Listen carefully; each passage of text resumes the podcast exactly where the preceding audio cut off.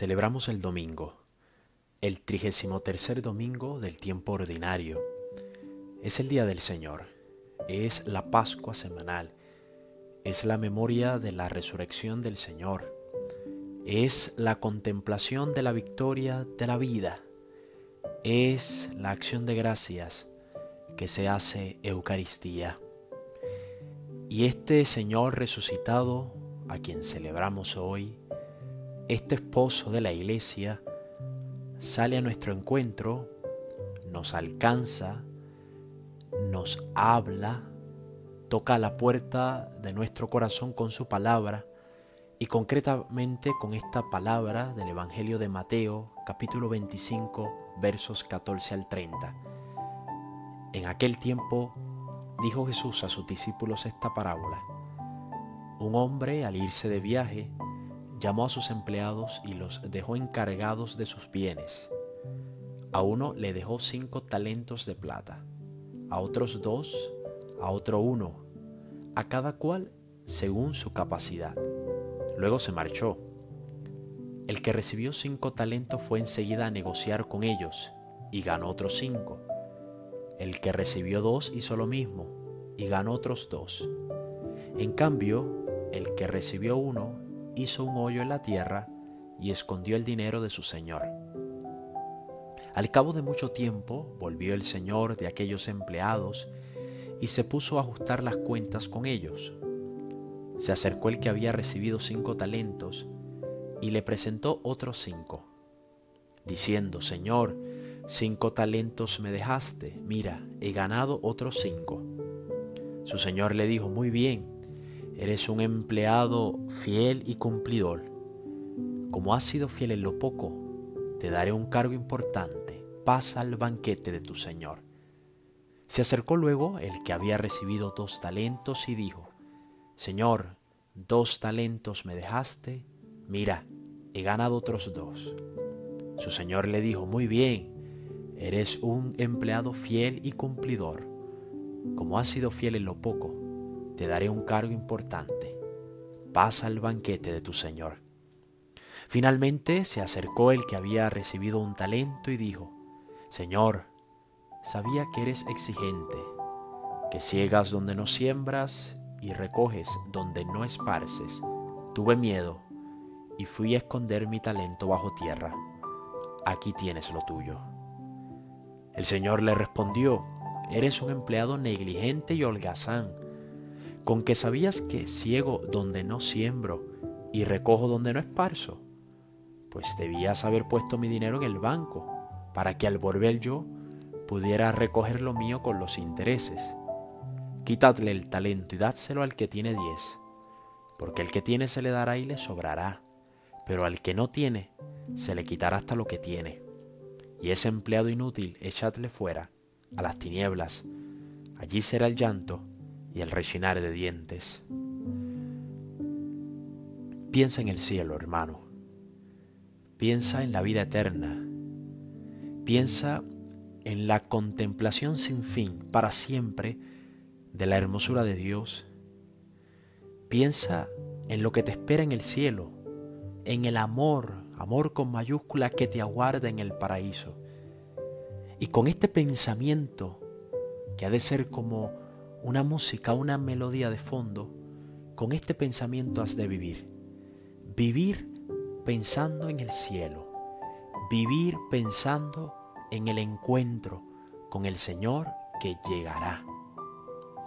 De hecho, en el final del año litúrgico en el que nos encontramos, la Iglesia nos propone meditar lo que se llama en teología las verdades últimas del hombre, es decir, la muerte, el juicio, el purgatorio, el cielo, el infierno.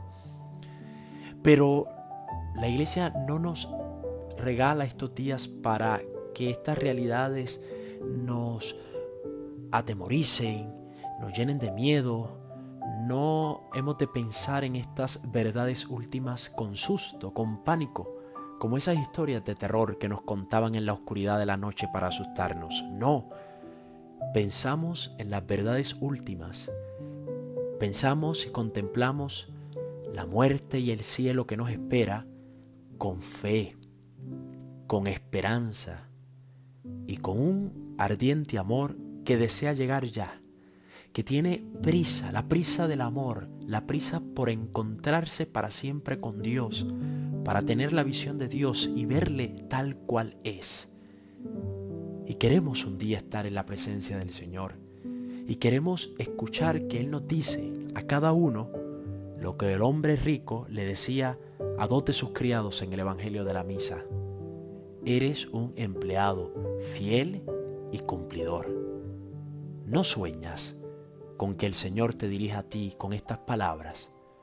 Eres un empleado fiel y cumplidor, porque te di unos talentos, te regalé una vocación, te propuse un camino y has sido fiel y cumplidor. Has hecho lo mandado, has cumplido con heroísmo la voluntad divina hasta las últimas consecuencias. Y como has sido fiel en lo poco, se te dará más, se te dará todo. Dios mismo se te entregará. Entonces es un buen día para preguntarnos qué talentos Dios nos ha regalado. ¿Qué ha sido lo poco con lo que Dios nos ha bendecido? ¿Qué ha sido eso poco con lo que Dios quiere que hagamos inversión? Permíteme presentarte un talento a tu reflexión, el talento del tiempo. El tiempo que es como el dinero con el que debemos hacer la mayor inversión de nuestra vida, la inversión de conquistar el cielo. El tiempo que es don de Dios y que por eso lo acogemos con finura de alma. El tiempo que es breve, tempus breve est. El tiempo es breve, es corto, es fugaz y por eso nos invita a la responsabilidad. El tiempo en definitiva que es la distancia entre esta vida y la vida eterna, la que es para siempre. ¿Qué haces con el tiempo? ¿Qué hacemos con el tiempo? Si te fijas en el Evangelio, el empleado negligente y holgazán no aprovechó su talento, lo escondió porque tuvo miedo. Y así parece que vivimos a veces, escondiendo, con miedo. Pero hoy, domingo, con la gracia de Dios, Queremos hacer el firme propósito de aprovechar bien el tiempo, de invertir bien el tiempo, trabajando profesionalmente con seriedad, cara a Dios y cara a los hombres, aprovechando el tiempo en el acompañamiento a cuantos sufren dolor, enfermedad, soledad, perdiendo el tiempo, entre comillas, con mis hijos, con mi esposo, acercando a mis amigos al Señor, sacando tiempos fijos y diarios para, para hablar con Dios, para encontrarme con Él en su palabra, para estudiar el catecismo de la iglesia, aprovechar el tiempo. Porque cuando menos lo esperes, Dios te pedirá cuenta de Él. Y aunque parezca que Dios es exigente, Dios es Padre ante todo y nos ha dado todos los auxilios para que podamos negociar en estos pocos años que tenemos aquí en la tierra. Que en este domingo, Día del Señor, Él mismo nos regale la gracia de trabajar y vivir pensando en la muerte para poder luego morir pensando en la vida con mayúsculas. En esta vida que hoy se nos presenta como banquete, pasa el banquete de tu Señor. Un banquete que se hace presente, que se anticipa ya en la tierra de manera sacramental en la Eucaristía.